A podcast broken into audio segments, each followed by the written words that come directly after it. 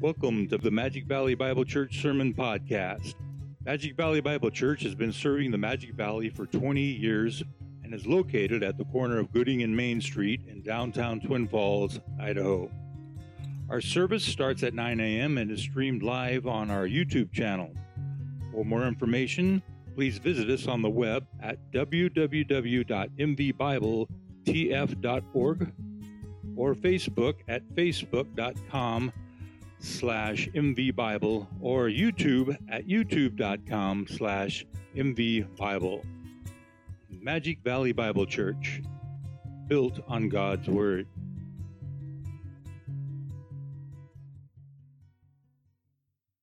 Open your Bibles to Mark chapter 4.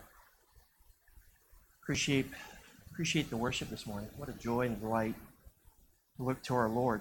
Um, as you're turning to Mark 4, I, I want to let you know what's coming next week. Your pastor has been stirred with some issues. And I'm going to take a break next week from Mark, and I want to talk about mental health in the body. I think about depression, I think about suicide. It is all around us. I was mindful this week of just a, a student Filer who is getting ready to be valedictorian and took his life. I think about a family this week that was mad at God because her husband was taken away, her father was taken away and she decided to drive off. The issue so often in the church is sometimes we don't address things that are silent in the body. And I think some, to some degree that's because of maybe how we perceive Christianity to be. That we always have to be happy, happy, joy, joy. That we have to put on a, a front even though we're hurting inside. And so pray for your pastor this week is I want to bring some biblical insight, not only about these silent threats to our soul, but also how do we as a body come along with aside one another in the midst of dark despair. That's uh, that's takes out the link in ourselves a little bit, but it's, it's heavy on my heart. With the time I have left, I do want us to, to focus in on, on this great gospel of Mark. And the title of today's sermon is Man's Responsibility and God's Sovereignty in Salvation. Let me read our passage for us this morning, just four verses, starting in verse 26 of Mark 4. The living word of God says this, and he was saying, Jesus was saying, the kingdom of God is like a man who casts seed upon the soil. And he goes to bed at night, and he gets up by day, and the seed sprouts and grows. How he himself does not know. The soil produces crops by itself first the blade, and then the head, and then the mature grain in the head. But when the crop permits, he immediately puts in the sickle because the harvest has come. Let us pray. Father, we, we come to you with emotions, with a desire to, to worship you. Our emotions are always based upon truth. They are not based on the whims of the day or, the, or how the wind blows. It's based on reality of your work in the lives of people. Lord, we come to another parable that, that teaches about the kingdom. I pray that your Spirit will, will guide us and will teach us. As we desire to see how this all unfolds and, and marvel at the work of the gospel in people's hearts. Father, be with your, your servant as he desires to exegete a text that no doubt gives you all the glory. And so we love you and we thank you in Christ's name. Amen. Now, as most come to the end of their school year, I want to take us back to the classroom just for a little bit here. As I'm reminded about an experiment that no doubt most of us have done.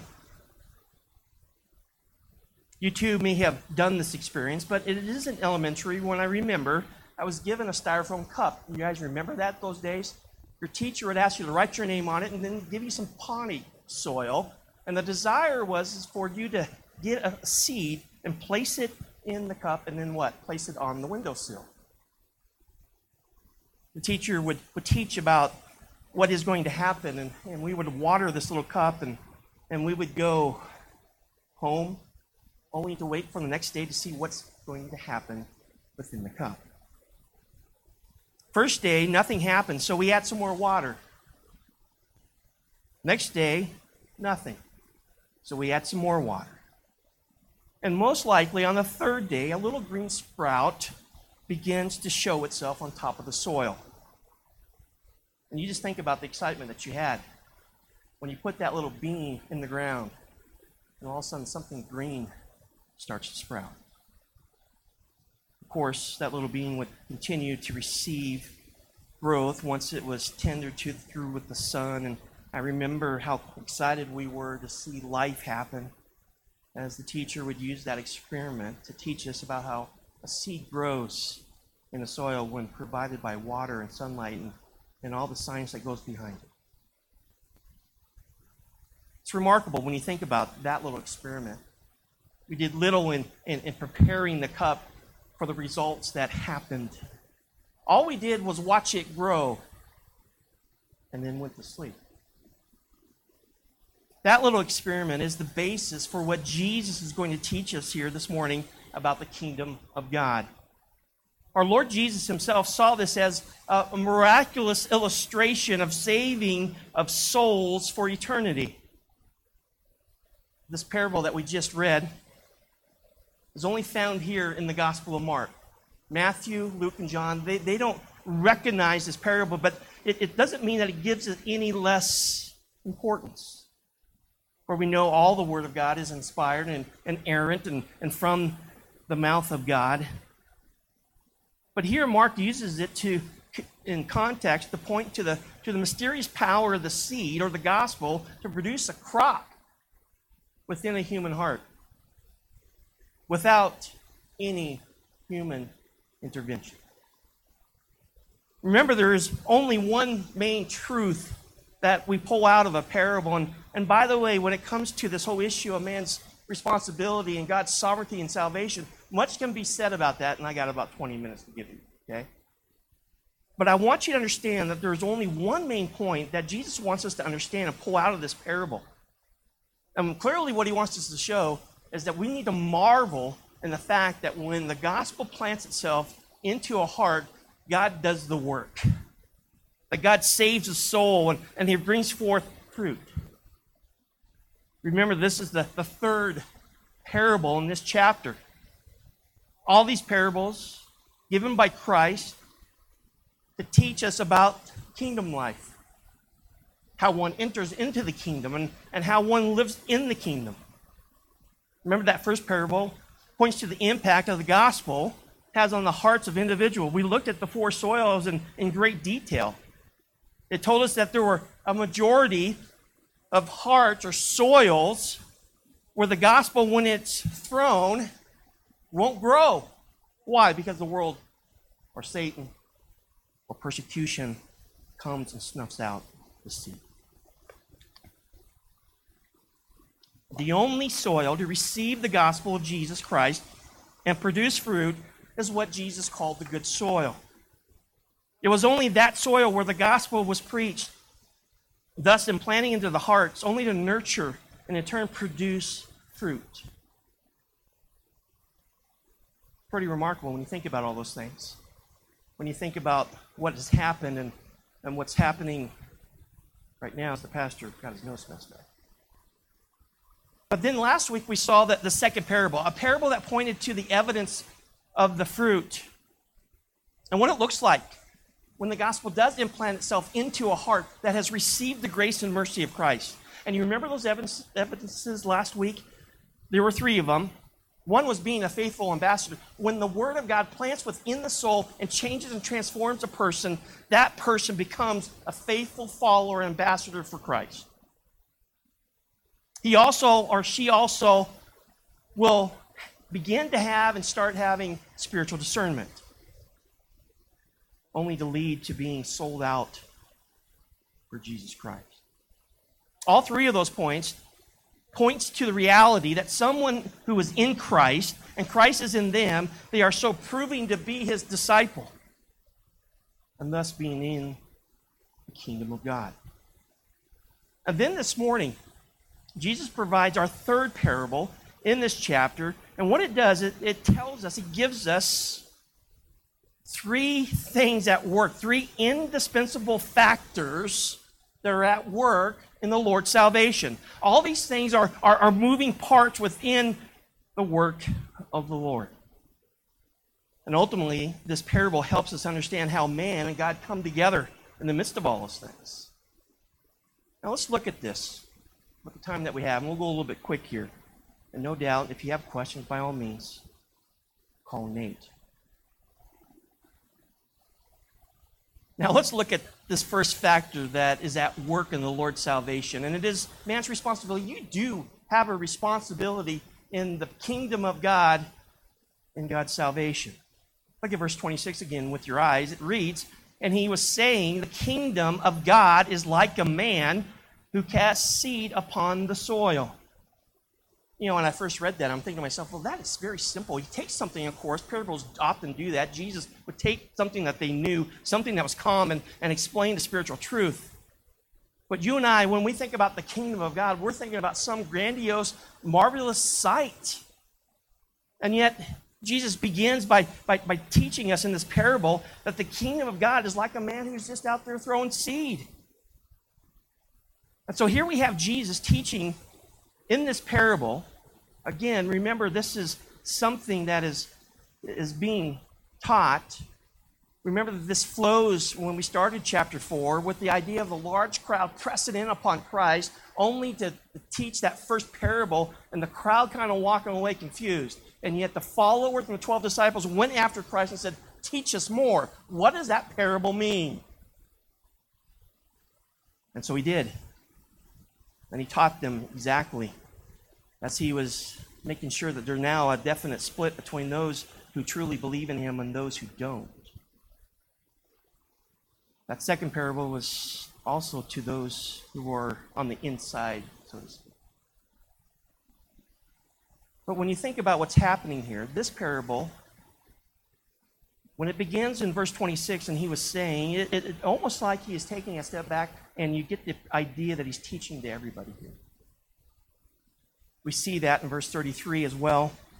It shows us there that this was happening, that Jesus was teaching the crowd, teaching the, the, the, the close followers.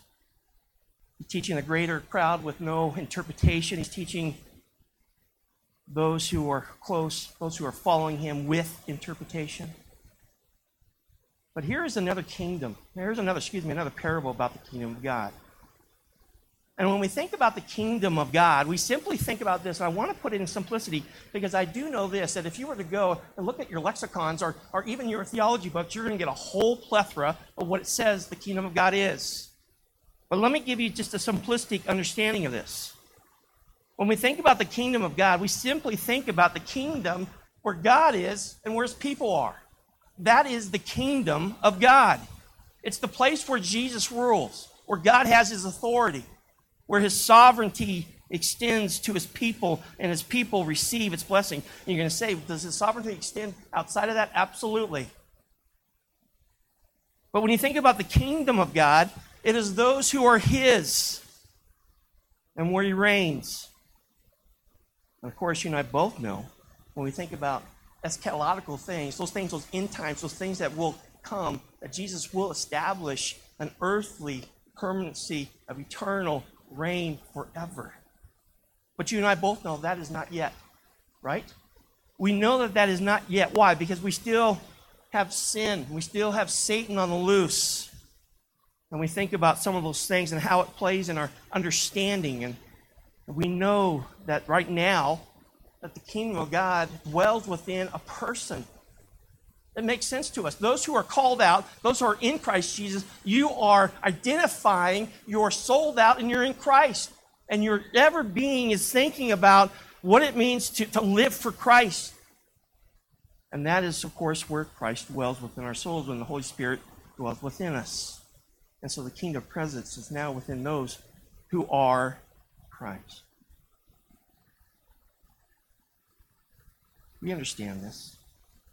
It's a quick saying. There's, there, there can be some little bit of pushback about understanding of that, but I think that we follow the line of understanding it in its simplicity that the kingdom of God is where God brings his people here. And so what Jesus says, he says that the kingdom of God is like a man who casts seed. Again, a simple illustration that they all could grasp. The kingdom of God is like a man who throws seed. Now, this is so important. And I'm a little discouraged, as I was last week, when our translations don't meet up to what the Greek says. But I want to pull this out for you. And he was saying the kingdom of God is like a man who casts, and this is in the Greek, the seed. A definite article pointing to the seed that, when thrown, it produces salvation. It's singular. And just like we saw last week, it wasn't just any lamp to be shown, it was only the lamp that needs to be shown. Again, Jesus is so particular about this whole issue of definitive aspect of the gospel. There's only one thing that the gospel believer throws, and that is the seed of the gospel. Jesus is not saying here that there are many seeds that will produce crop and get eventually get everybody to the kingdom. That's not what he's saying. He is saying that there is only one seed, the saving gospel seed, that will produce kingdom of God people. And that is profound. And I don't get why our translations don't pick up on this. Now, listen, they're a lot smaller than me, okay? And so we'll give them grace. But I think it preaches so well when you think about the definitive nature of the gospel. And if there's anything that's loose today, is the gospel. Churches are, are, are casting all sorts of various aspects of the gospel. There's only one that Jesus has in mind, and that is the saving redemption of himself who atones for sin, goes to a cross, rises on the third day, and ascends to the right hand of God the Father. So particular. Let me see it this way there's no such thing as coexisting seeds. You get that? There's no such thing as coexisting seeds from all sorts of religions that make the kingdom of God. That needs to be understood. You know why I detest the coexist bumper stickers. Your pastor sanctification, every time I get behind a car that has a coexist sticker, it is put to the test. Why? that bumper sticker is heresy. Not all religions coexist. There's only one gospel that saves. There's only one truth that will redeem people. Jesus clearly says this in John 14, 6, where the definite article is used to drive home again the point that he is the only way for someone to come into the kingdom of God. Jesus said in John 14, 6, I am the way and the truth and the life. No one comes to the Father but through me. No other way into the kingdom of God. No other way or truth in order to be saved. This needs to be heard and needs to be understood. We want to fit our loved ones into a, maybe a, a more softened gospel because we love them. Listen, it's not our gospel, it is Christ's gospel, it is His truth. And the only way in which a man may be redeemed is by repenting and believing in the one that he gave, and that is the Lord Jesus Christ, the Savior. And so it makes sense that Jesus begins this parable with a clear understanding of a man who casts the seed of the only gospel that can save you and bring you into the kingdom. And so there's only one particular seed that, when implanted into a heart of a person, will bring you into the kingdom of God. And of course, that is the gospel of Jesus Christ. Now, notice something else about how Jesus begins this third parable. He says, a man. This is remarkable. He says, a person. That is, that is you and me. It is a man who throws this gospel seed. In other words, it is the responsibility of you and I just like the second parable taught us, to throw seed, to let our light shine, to preach the gospel, to share Jesus Christ. That is our duty, but yet, not only is it a duty, it is our delight. Why? Because we understand what happens when we have received the gospel in our own soul. It, it changes us, it transforms us. God's desire is to use, as part of the, the kingdom making aspect of his reign by using man to throw seed. We are called to throw the gospel. Why? Because we know it has the power to save people, right? We remember what Paul says in Romans 1:16 when he says and concludes this about the gospel. Paul says this in Romans 1:16. He says, "For I am not ashamed of the gospel, for it is the power of God for salvation to everyone who believes." to the Jew first and also to the Greek.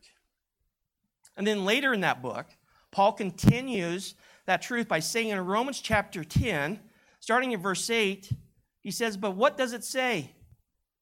The word is near you, in your mouth and in your heart. That is the word of faith that which we are preaching, that if you confess with your mouth Jesus says, Lord and believe in your heart that God raised him from the dead, you will be saved.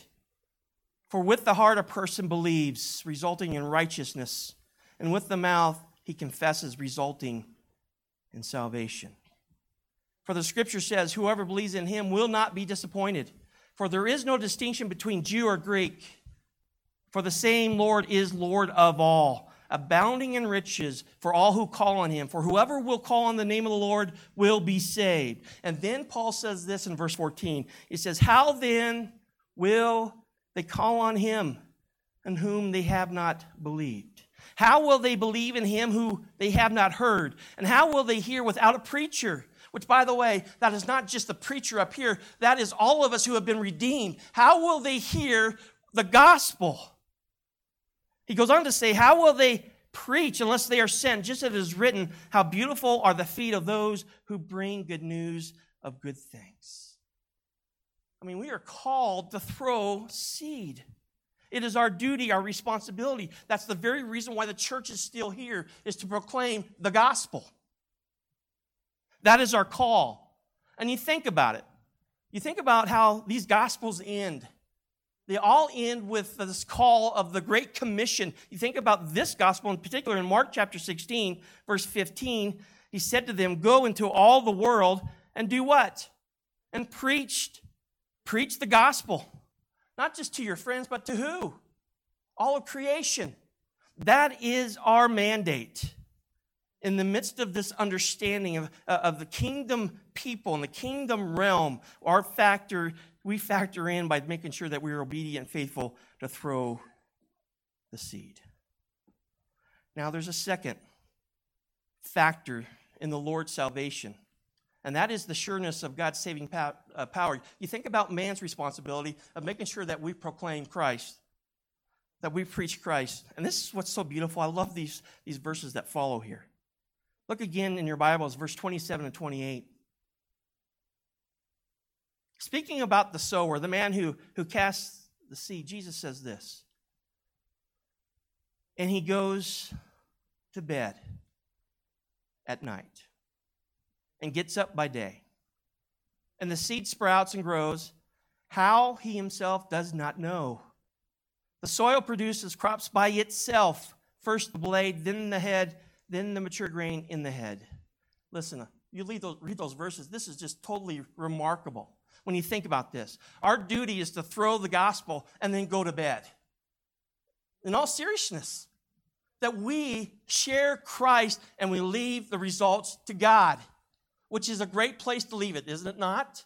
to know that the power of the Word of God will change people's life, and what we get to do is go to bed.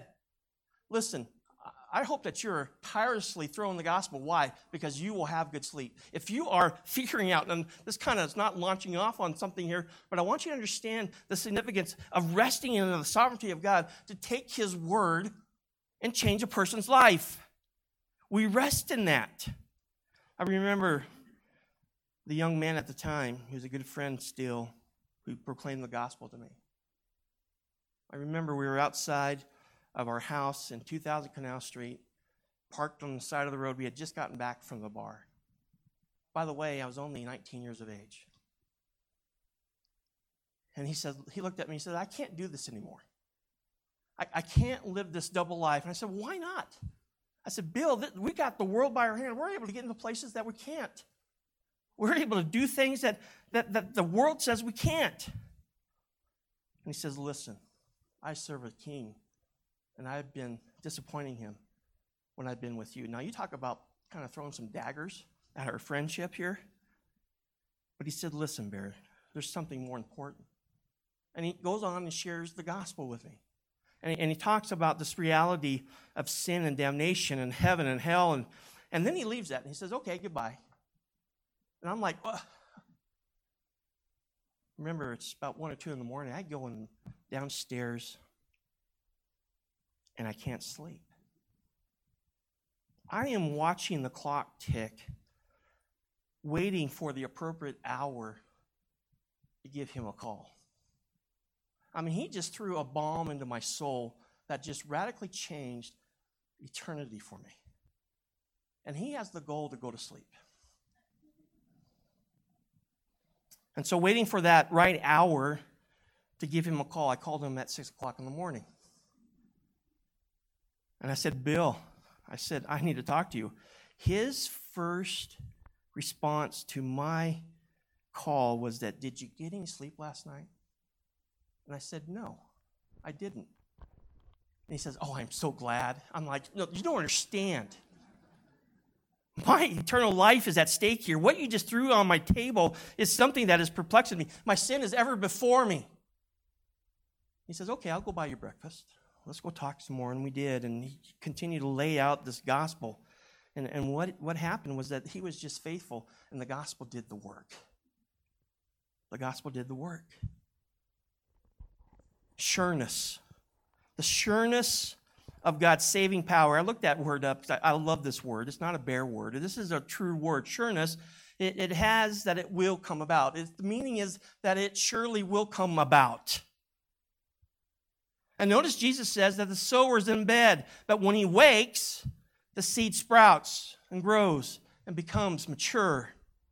In other words, the success of the gospel, when sown, does not depend on our effort which tells us much about our evangelism today. When you think about that, we don't need to manipulate, do we?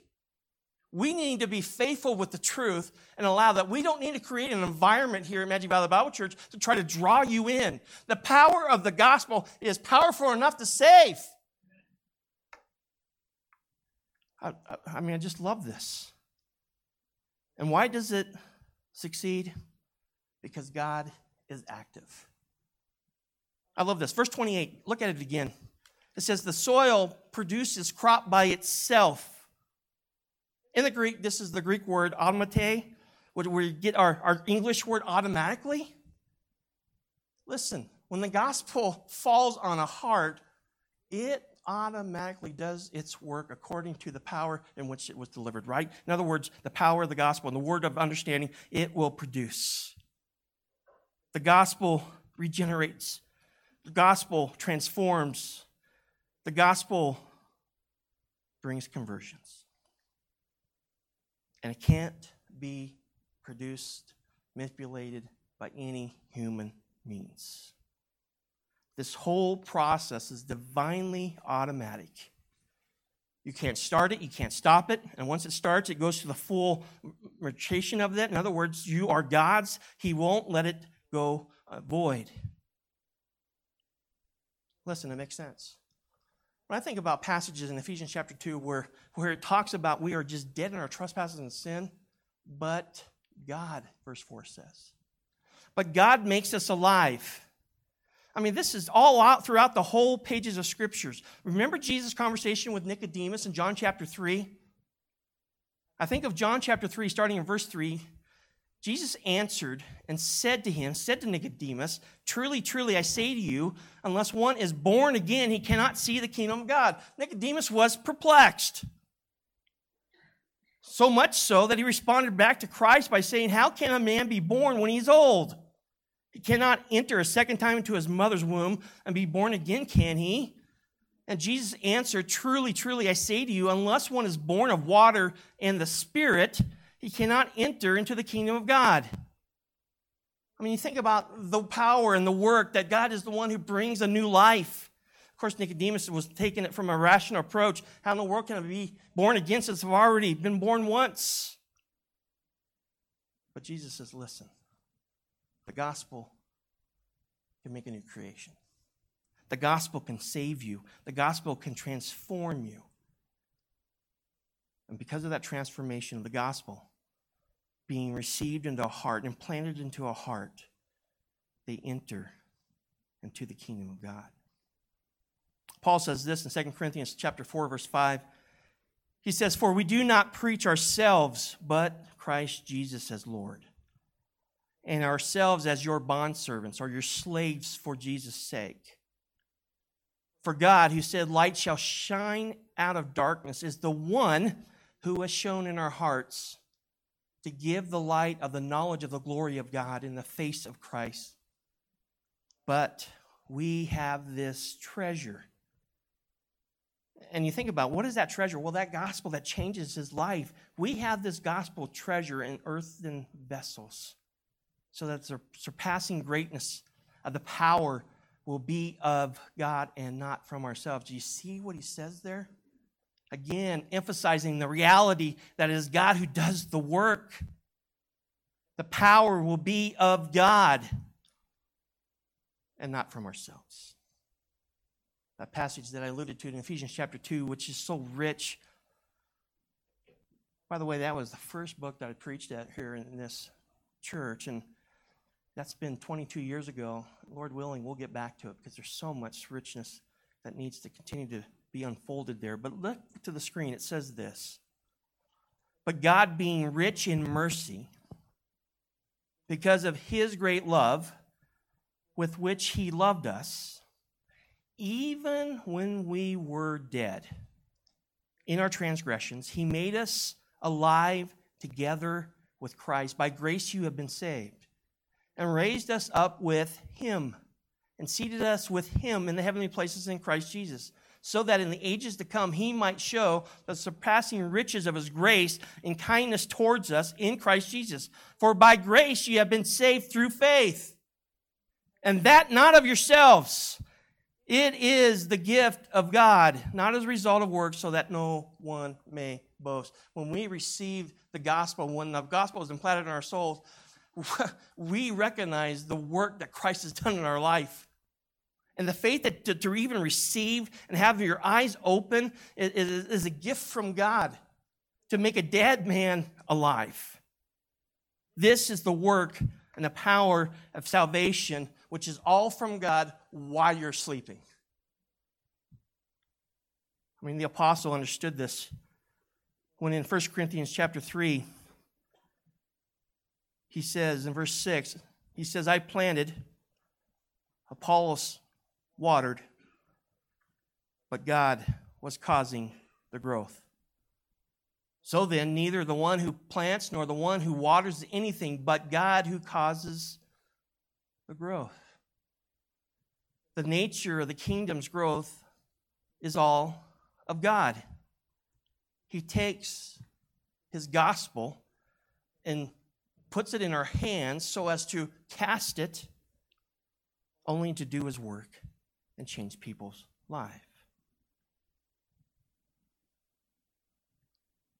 It's important to grasp this truth. The call is for us to be faithful. The call is for us to throw a clear gospel into the hearts of the recipients, the hearts of people. And no human being, no matter how persuasive, no matter how clever, makes any contribution to the regeneration of God in a life. That's what makes this gospel so precious. I mean, I can't force you to be saved. Oh, I wish I could force you to be saved. I wish I could establish my own kingdom. But listen, there's only one kingdom that has the power to take a dead man and make them alive. And he does all the work. Our time is gone, but let me just quickly squeeze in verse 29 here. The last factor, and, and what you have is man's responsibility, God's sovereign work, and they come together in verse 29. He kind of knits them together. Verse 29 reads this But when the crop permits, he immediately puts in the sickle because the harvest has come. In other words, when the work of God and this gospel in a heart permits, God releases it. And who is the he in this verse? It points back to the one who's throwing the seed in verse 26. The man who is sowing the seed, he immediately puts in the sickle because the harvest has come. Remember, this is speaking about harvest and, and entering the kingdom. Often, when we see the sickle, we think about judgment, right? Often in the Old Testament, we see the sickle and just kind of wiping out the individuals. But here, what we have is the fact that when it comes to the gospel, one harvests. God allows us to, to pick up and rejoice in the fact of the redemption that comes when we throw faithfully the seed of the gospel. Doesn't mean that we had any, any work, any hand in that, right? It just means that we get the joy of, of seeing somebody come to Christ.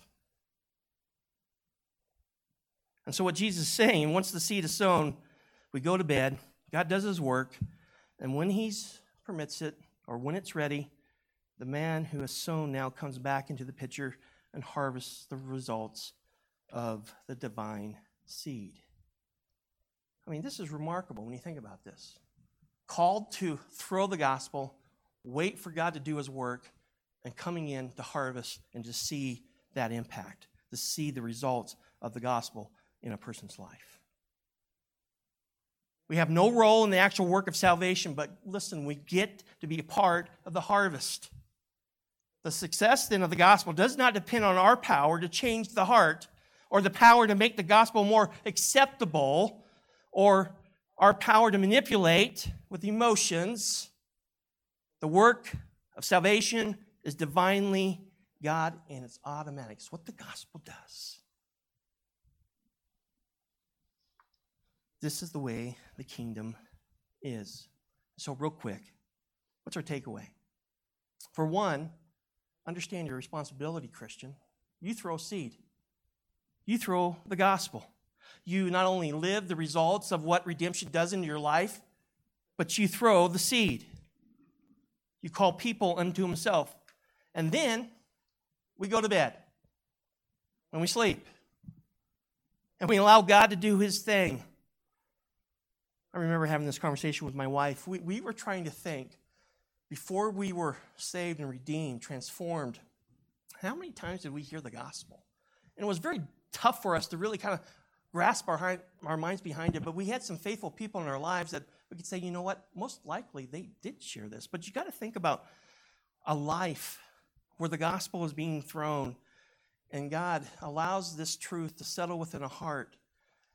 And then when He determines that it's ready to be harvested, there was somebody there to harvest the soul. I mean, th- this is so encouraging because what usually happens is that we think, and it's okay to expect, that the gospel will change people's life in a moment. But sometimes the gospel needs to continue to be sown into a heart until it is the right time. You think about the thief on the cross. I don't know his backstory. All we know that he was a thief and he was a mocker of Christ, but it tells us that at one point before he died, he did what? He trusted in Christ, and Jesus looked at him and said, Today you will be with me in paradise.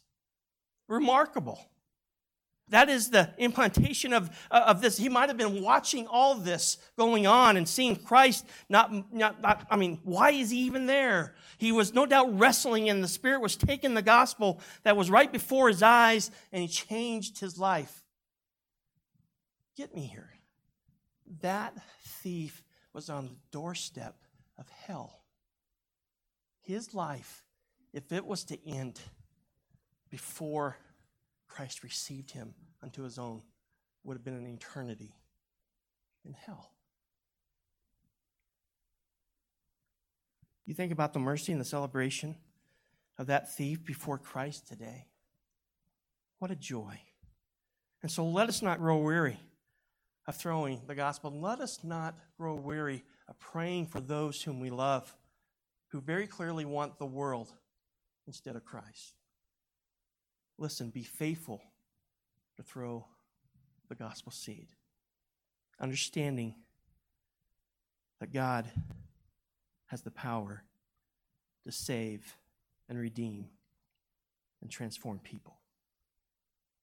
Listen, I think you all believe this in practice, do you not? How often on your prayer list are you praying for some individuals to be saved? Do you not believe that this is exactly what's happening when you beseech that God would save a soul? I mean, you're putting this parable into practice, believing that God has the power to save. I mean, what a joyful sleep and rest knowing that we have proclaimed Christ to those whom we come across, knowing that it is His work to do what He does best, and that is save people. Amen. Let us pray. Father, again, we, we thank you for our short time in the Word. What a powerful parable it is. Pray that its truth will impact our understanding, knowing full and well that it is your truth, your gospel that saves, transforms, redeems a person. And the call for us is to be faithful into proclaiming, into sharing, and casting seed. Oh, Father, if there's individuals here this morning that maybe for the first time or maybe for the tenth time, have heard the gospel that Jesus Christ desires to save, forgive, and bring them grace, knowing that their only entrance into the kingdom of God for eternity is through Jesus. Father, may you draw them to your truth. And may that truth produce a salvation where their lives are changed forever. And so we thank you for such word, such truth that will not only help our understanding of how the gospel works, but it helps us to delight in the power and the wonder and the awesomeness of the God who's behind the salvation that he has brought. And so we love you and give you all the glory and all the praise. In Jesus' wonderful name, we pray. Amen.